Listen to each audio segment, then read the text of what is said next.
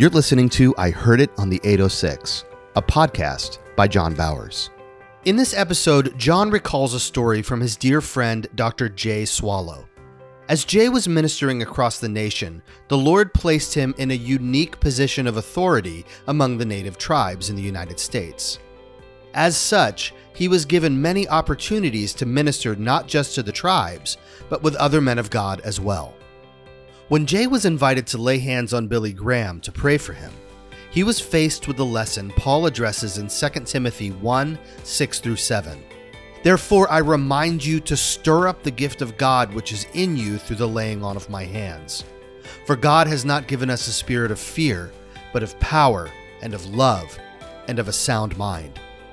As Chief Jay Swallow was faithful in taking his tent around the country with all these beauty marks, he had become quite a celebrity in that he was the chief of the chiefs throughout North America. Some 180 tribes and the chiefs would ask him for advice, and he was traveling all over the country ministering to different tribes.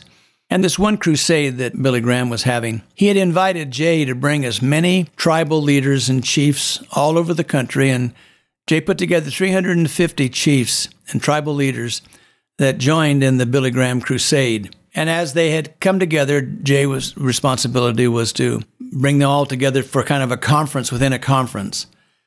And one night, in the second night that they were there, he gets a call from one of Billy Graham's associates, and he said, Billy Graham wants to meet you in the hotel. Can you come at 6:30? And the crusade was going to start at 8 o'clock that night. So Jay, he goes and meets Billy Graham, gets to the room, and guards are on the outside and guards are on the inside. And Jay was quite impressed with the whole thing. And so he walked in, and there was Billy Graham.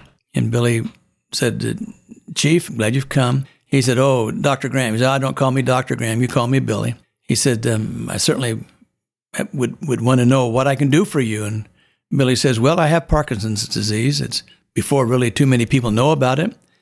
But I have Parkinson's disease, and I just have always believed that God's Spirit in the last day, there was going to be a great outpouring of God's Spirit through the Native Americans. And Jay, I believe you are that leader that's going to help lead this great crusade into being in America. But before all that happens, I wanted to have you come and lay hands on me and pray that by the power of God's Spirit, I'd be healed. Jay tells me the story afterwards. He called me up, in fact, just a few days after that happened, and he says, you'll never guess who I met and what my assignment was. And I says, well, what happened, Jay? He says, well, Billy Graham called me to come to his room, and he has Parkinson's, which I wasn't aware of at that time, and he says it's in the beginning stages. And so he said, I did what he asked me to do. I laid hands on him, and as I laid hands on him, I started speaking in Cherokee, my own native language. I started speaking in Cherokee. And he said, the power of God just came upon me. And then all of a sudden I realized, oh man, this could lead into speaking in tongues, and I don't want to offend Billy Graham, so I stopped. And Billy Graham says, well, you're not over, I hope. He said, this is just the beginning. I feel God's Spirit. He said, Mr. Graham, he says, I've been speaking Cherokee. I believe that God wants me to fulfill the word. When we don't know how to pray, we pray in tongues. And that God will speak through our intellect, through tongues, and something great will happen. So I'm asking you permission. And he said, Jay, he says, listen, I don't care what you do as long as that spirit that you've touched me with continues and increases. You carry on. For about the next 15 minutes, Jay spoke in tongues over Billy Graham, and Billy had his hands raised. There was a move of God that was powerful in that room as Jay relayed the message. And what I want you to hear is this. As we are sojourners along the path to glory, many, many times, if we're obedient, God will simply pull us out of the marching team heading for Zion and say, I want you to go pray for a Billy Graham. I want you to go pray for a Robbie Reisner. I want you to go pray for this and this and this and this. Don't be surprised that God doesn't pull you out of the line and say, pray for that cashier.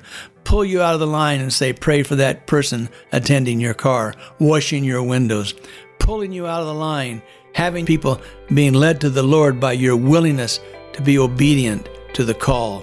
Oh, Hear the call of the Lord. He's calling us not to be complacent and just march on to Calvary. He's wanting us to listen, in tune, become in tune to the Spirit of God, like Billy Graham was when he said, I felt the Spirit of God.